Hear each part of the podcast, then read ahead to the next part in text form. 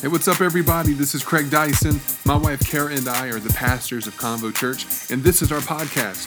I wanted to thank you for joining us today. I hope this message inspires you, encourages you, and builds your faith. Enjoy the message.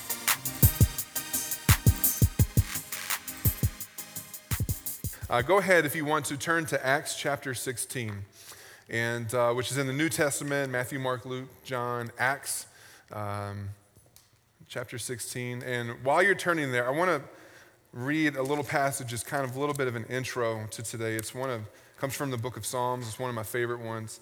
And um, man, I got a brand new Bible. And then yesterday, you know how like in the Bible they got the thing where you can like mark your place. It's got the little, I don't know what they call it. It's a tassel, tassel thingy.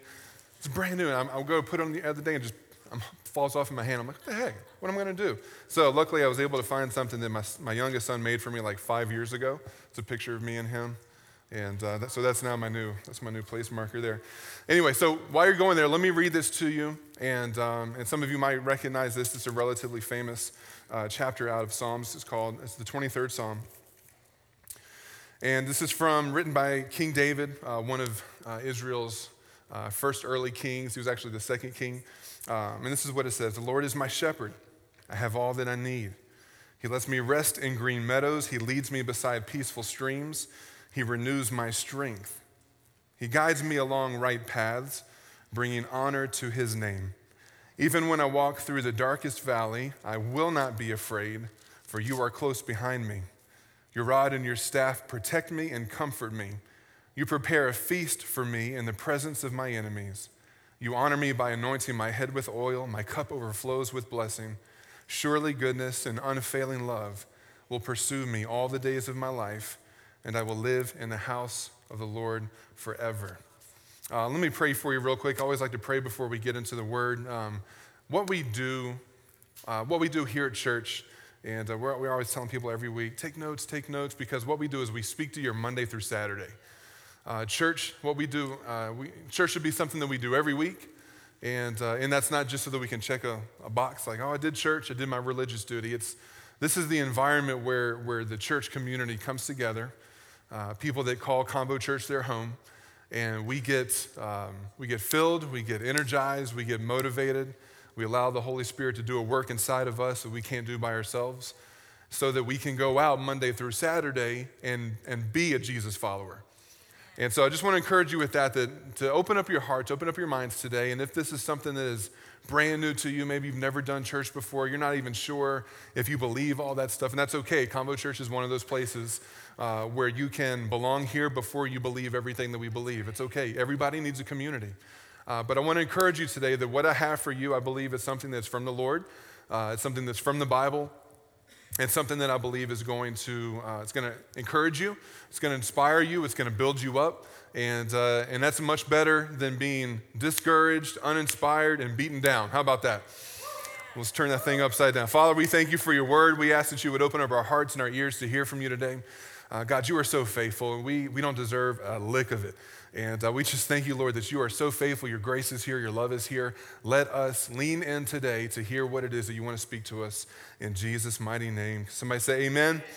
Amen. And uh, I just want to throw out there, too, before, before I get into it, uh, clearly we know that next week is Easter, and we talked about it. And, and I just want to encourage you in every seat. Uh, these are some invitations. These, there's a bundle of five in every single seat. I would love if there were none left when church was over today. And so we've made this friendly for whether you are a people person or whether you're not a people person.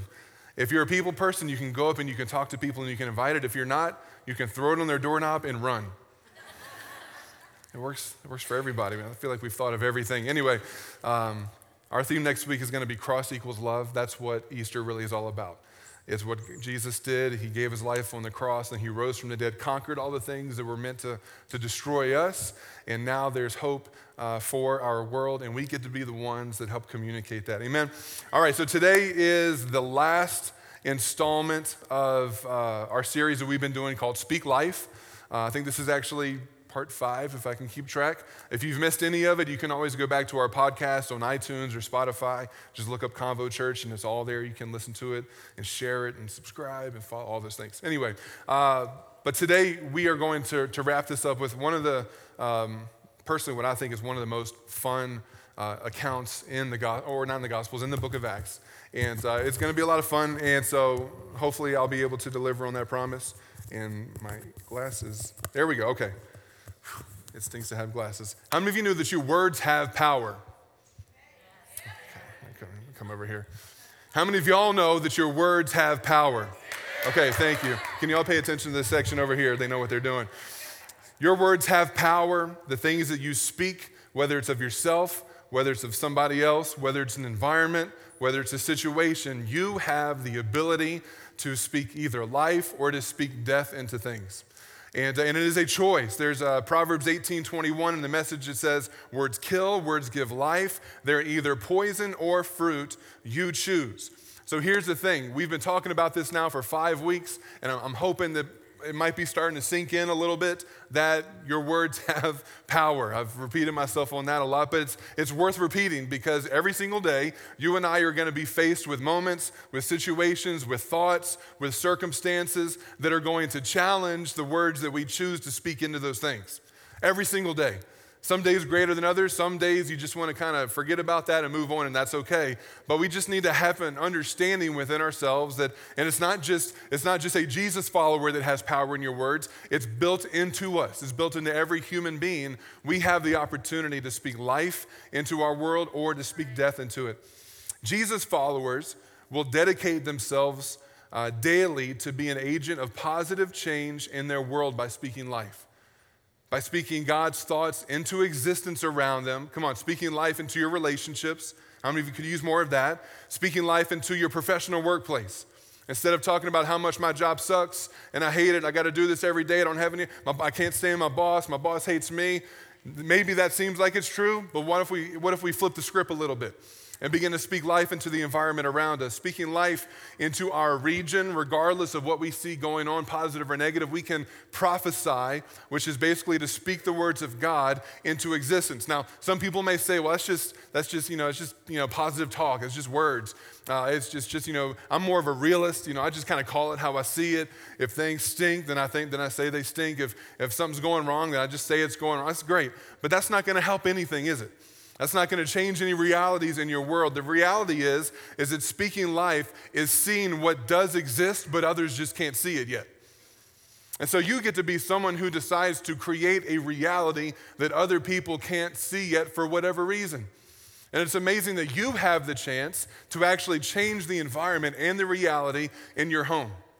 You have the chance to change the reality of what you see going on in your workplace. Maybe it's not going to happen overnight. That's okay. But the more that you speak life, the more you plant seeds of life, and the more that you water those seeds of life with continually speaking what God says instead of what circumstance says, it will begin to change the reality. Can somebody say amen to that?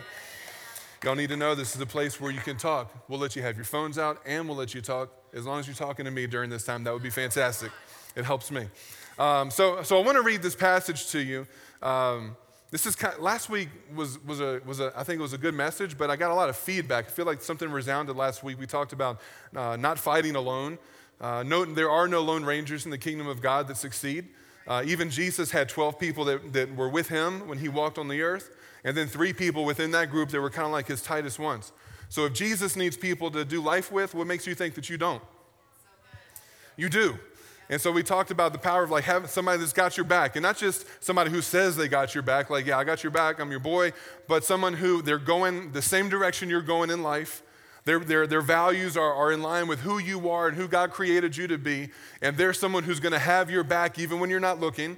There's someone who's going to take care of you even when others are trying to take you down. Come on, those are the type of people that we need to have around us. So, so today, today's kind of a part two to that, but, uh, but at the same time, it's its own thing. So I'm going to read this to you, and uh, it'll be on the screen behind me. We're reading from the Passion Translation just because the verbiage on this is absolutely incredible. So here's the story. Again, we're in Acts chapter 16, starting in verse 16, and this is what it says. It says, One day, as we were going to the house of prayer, we encountered a young slave girl who had an evil spirit of divination, the spirit of Python. If you were to research that, you would see that that was something that was uh, connected in the demonic realm that was known during that time. It, it was uh, very commonly thought that the spirit of Python would give people powers to, you know, to predict future and, and to be a fortune teller. It says that she had earned great profits for her owners by being a fortune teller. She kept following us, shouting, and, and, us, the guy who's writing this, he's talking about Paul, he's talking about Silas and some other people that were there to, to minister. These men are servants of the great high God, and they're telling us how to be saved, which that kind of sounds like, well, thank you. That's kind of what we are here to do. But uh, it says that day after day, she continued to do this until Paul, greatly annoyed, turned and said to the Spirit indwelling her, I command you in the name of Jesus, the anointed one, to come out of her now. And at that very moment, the Spirit came out of her. Uh, sounds like a positive thing, right? Except for in verse 19, it says, When the owners realized that their potential of making profit had vanished, they forcefully seized Paul and Silas and dragged them off to the city square to face the authorities. And when, the, when they appeared before the Roman soldiers and magistrate, the slave owners uh, leveled accusations against them, saying, These Jews are troublemakers. They're throwing our city into confusion, which wasn't true. Um, it says they're, they're pushing their Jewish religion down our throats. It's wrong and unlawful for them to promote, promote these Jewish ways, for we are Romans living in a Roman colony. A great crowd gathered, and all the people joined in to come against them. The Roman officials ordered that Paul and Silas be stripped of their garments and beaten with rods on their bare backs. And after they were severely beaten, they were thrown into a prison, and the jailer was commanded to guard them securely. So the jailer placed them in the innermost cell of the prison and had their feet bound and chained. Paul and Silas, now check, this is where I want you all to start leaning in right now. Paul and Silas, undaunted, prayed in the middle of the night and sang songs of praise to God. While all the other prisoners listened to their worship, suddenly a great earthquake shook the foundations of the prison. All at once, can you say it? Say all at once all at once, every prison door flung open, and the chains of all the prisoners came loose. Startled, the jailer awoke and saw every cell door standing open. Assuming that the prisoners had escaped, he drew his sword and was about to kill himself when Paul shouted in the darkness, Stop, don't hurt yourself, we're all still here. The jailer called for a light, and when he saw that they were still in their cells, he rushed in, fell trembling at their feet. And then he led Paul and Silas outside and asked, What must I do to be saved? They answered, Believe in the Lord Jesus, and you will be saved, you and all your family. And then he prophesied the word of the Lord, which means that he spoke life over them and all of his family. Even though the hour was late, he washed their wounds. Then he and all of his family were baptized. He took Paul and Silas into the home, into his home, and set them at his table and fed them. The jailer and all his family were filled with joy in their newfound faith in God. At daybreak, uh, the jailer informed Paul and Silas the magistrates have sent orders to release you. So go, or so you are now free to go. So, and this is what I want you guys to do. Isn't that a cool story? I just, I love that. And I love the fact that we're not, we're not reading uh, some fables, we're not reading some fictitious things that were put together to sound good. This, this, these were Jesus followers. This happened. And, and I feel like we got a little bit of a connection to this today, and I'm about to lean into that a little bit too. So I want you to help me, because if you've been around, you know that I like to have you help me uh, announce what we're going to be preaching about today. So I need you to turn to somebody next to you, look at him in the eye, and say, I've got 99 problems, but prison ain't one. Come on, turn to somebody else. I got 99 problems, but prison ain't one. Now I, I, gave a call. I gave a call to my good friend, and I said, and I said, Jay Z, would you mind? I sent you a hat. Would you mind putting this on for me? And um, and he said, no problem. So I just, I appreciate that. And uh, I got 99 problems, but prison ain't one. Listen, trials and persecution are the greatest moments for God to display his greatness in and through his people. Let me say that one more time because I don't think most people would agree with that they don't want to agree with that. Listen, trials and persecutions are the greatest moments for God to display his greatness in and through his people.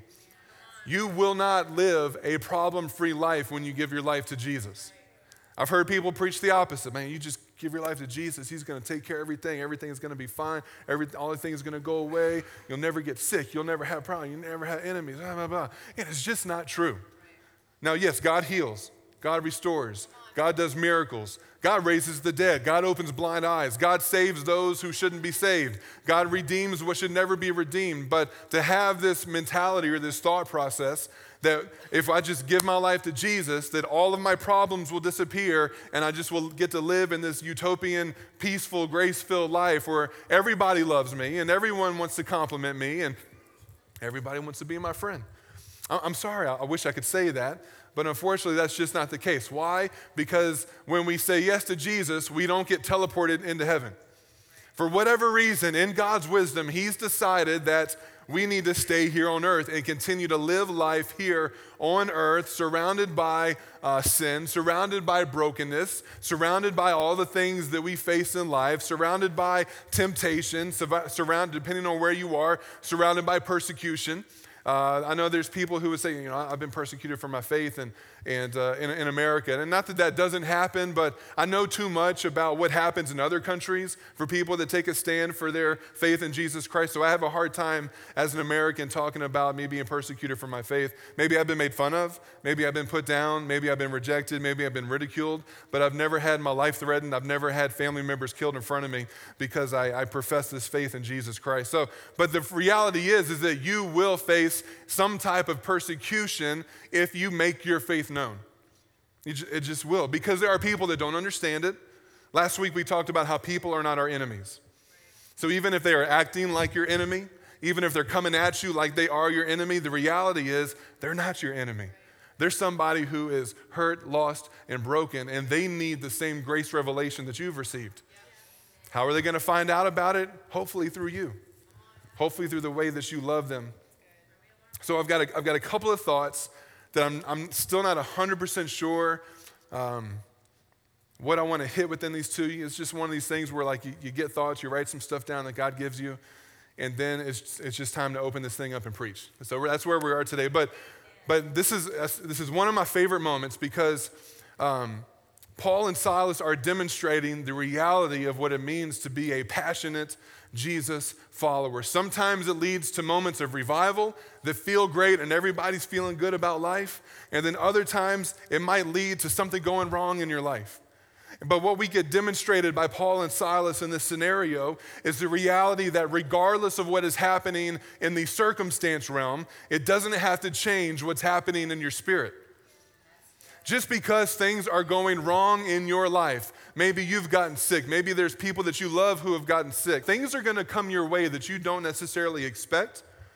But you have to allow yourself to have the mindset that says, because this is so common for us, and I, have been so guilty of this in my life too. We, we, uh, we, we project our relationship on God based on the circumstances taking place in our life. When everything is going great, God is awesome. God, you're good. Man, you're so faithful. I don't even have, you're just taking care of things. And when everything goes south, everything goes wrong, God, where are you? How come you're not here? How come you're not faithful? How come you're not taking care of this? How come you're not taking care of that? I thought you loved me. And so we allow exterior circumstance to dictate how we look at a graceful, eternal, all powerful, loving God. And so that's why I love this so much because of what Paul and Silas are doing here, because this is not a bad day.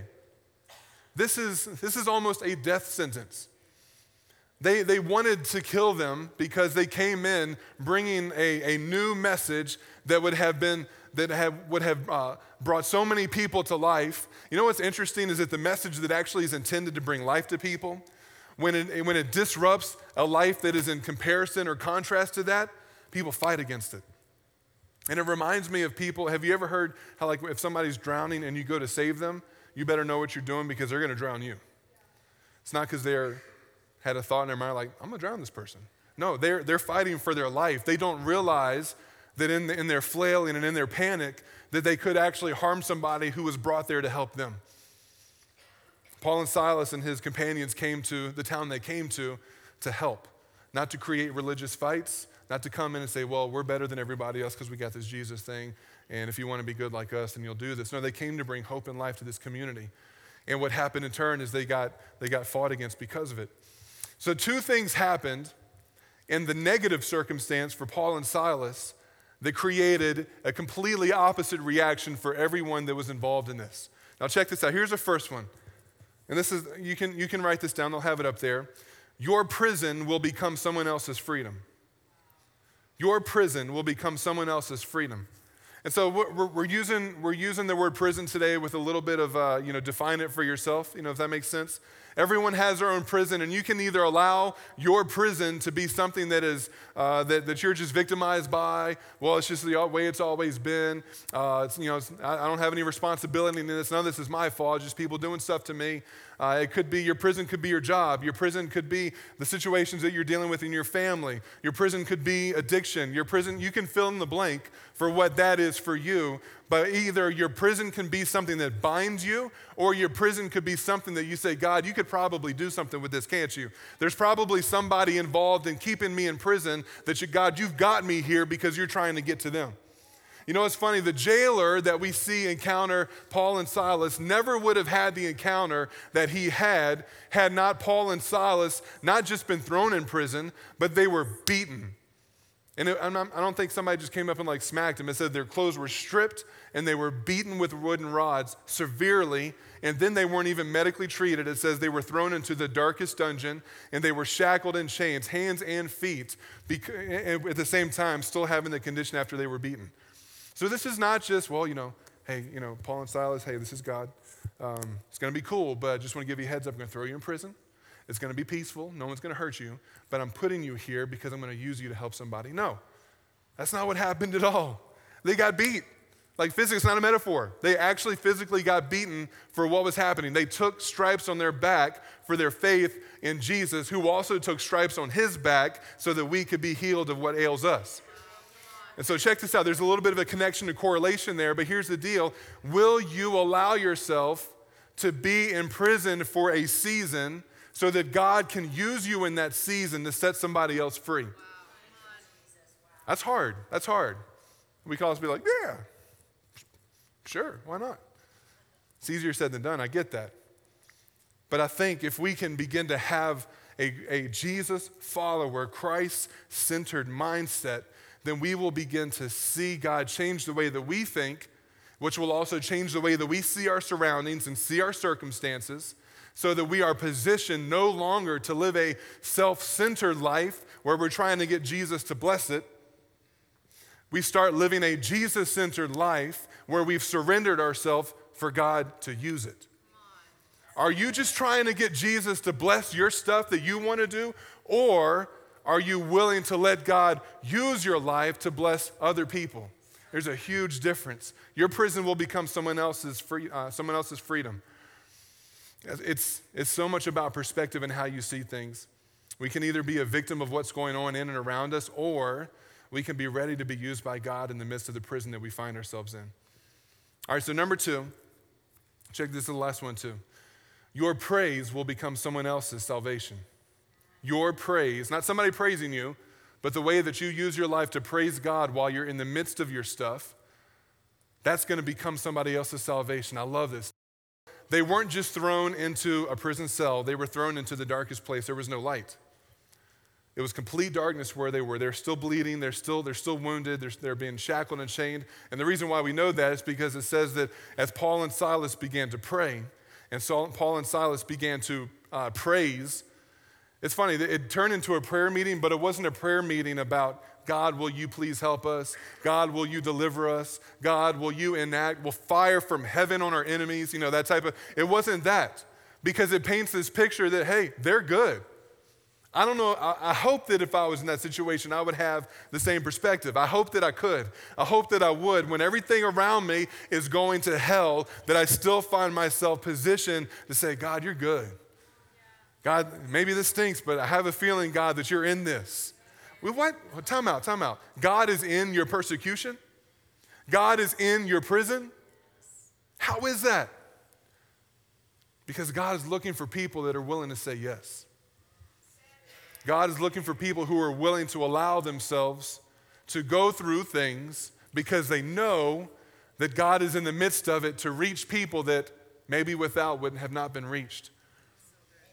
So instead of them complaining in their prison, instead of them uh, having what I call the 911 prayer life, which means that you never talk to God until everything goes wrong and all of a sudden you're a prayer warrior of deliverance. all of a sudden, hey, God, if you're there, Because I've been here the whole, I'm, I'm, I'm, I'm actually orchestrating this. I know you're a good God. You would never do this to me. no, I'm, this is, I got a plan. If you just come, just come along, it's going to be, it's going to, you're, I'm bleeding. Yeah, I know, I know. And you know what? It's going to be okay. It's going to be okay. But that's going to help somebody else not bleed. That's going to help somebody else get set free. That's going to help somebody else be healed. So they began to praise. And I love it. It's just as they began to praise, just all of a sudden, an earthquake unleashed. And it wasn't an earthquake that, that, that demolished the, the jail cells that they were in. The only thing that says was impacted by the actual earthquake were the prison doors of the prisoners was opened. The chains that shackled people were released. I love that. Now, there, there's this one, I have this one theory. There's a, there's a verse that talks about how the heavens are God's throne and the earth is his footstool. And so I, I think God likes music. I think he's pretty intentional about it. And I think when we, the Bible even says that when we begin to praise Him, it says that He inhabits our praise. He comes and literally, when He hears His kids praising His name, He comes to where His kids are because He wants to be a part of it. This relationship, He wants to be in it. He wants to receive that praise. And I kind of have this theory that as they were singing, I think, I feel like it was a praise song. It wasn't like, you know, one of those deep, long worship, it was a praise song. So I feel like there was a beat to it. I don't know what song it was. Maybe they were singing Wake. We were doing that one first. Uh, maybe not. It wasn't written yet. But I just kind of feel like, you know, if the earth, if if the earth is his footstool, I feel like it started getting God tapping his foot. Because how, if, you got if you hear a good beat, how can you not move? Whether you're good at it or not, there's something that just makes you move. And so I just feel like as God was hearing this praise and there was a beat within it that he began to tap his foot. And if the earth is his footstool and he's tapping his foot, all of a sudden it was funny that their praise began to move God to open up something that would set other people free. So while we're so enthralled with trying to get God to deliver us, maybe, maybe, maybe we should get ourselves passionate about praising in the midst of our prison so that God can use us to see other people set free.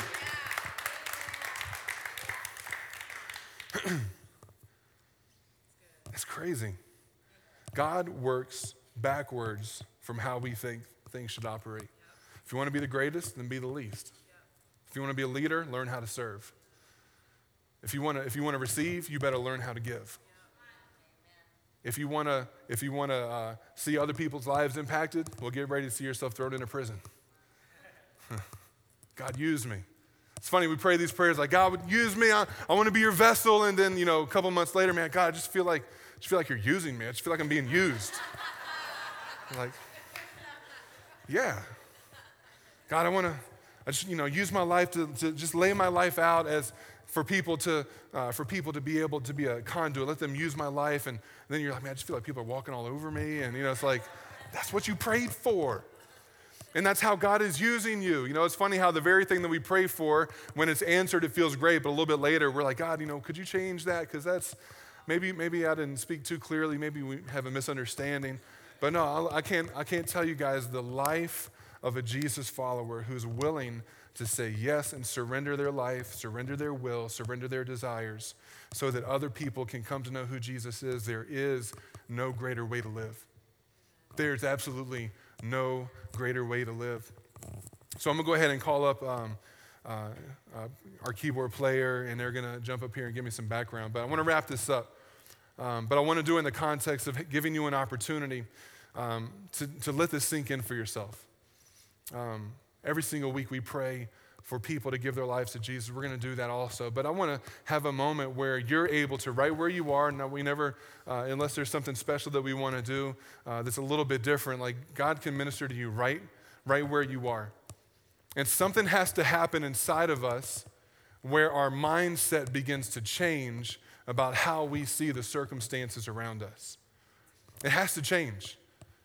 So this coming week, when you when you go to work, and all of a sudden you feel like, well, yep, here's that prison again.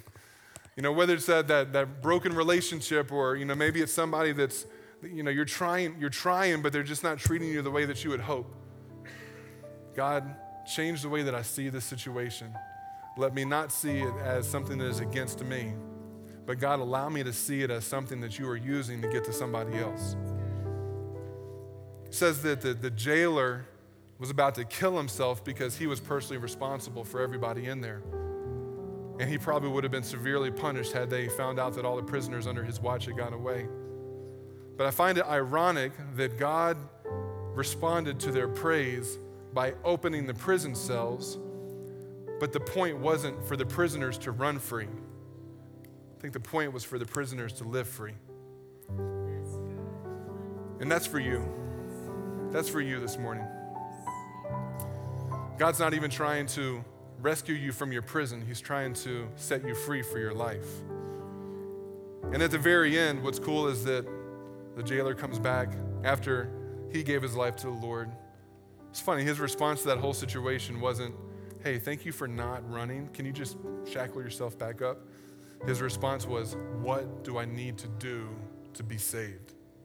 Clearly, there was a recognition that these guys who came to preach a message and to tell people about Jesus, it was known why they were there, that they responded to it, and now in the midst of their persecution, in the midst of their abuse, in the midst of their prison cell, the person who was in charge of keeping them in that prison cell says, What do I need to do to be saved? And you know what's cool? Check this out. When the jailer came in to check, what did he have to bring with him? A light.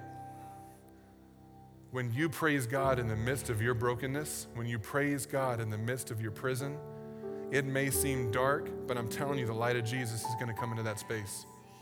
And it is going to transform what you've experienced, is going to transform, yes, you, but more importantly, it's going to transform the lives of people around you.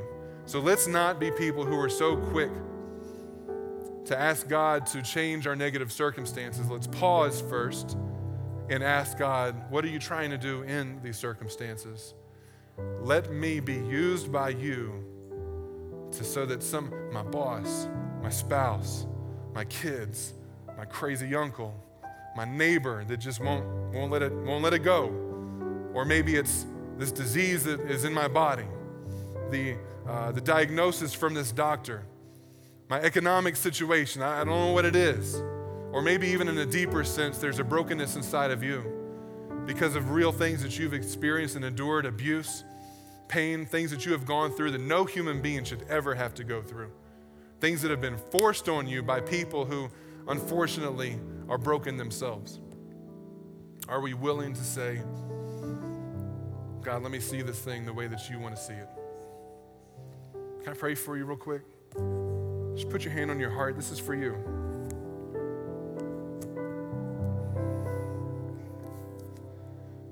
Father, we. Um, Father, we don't talk about this like it's no big deal, like it's like it's a piece of cake for us to go through the stuff that we're having to go through in life.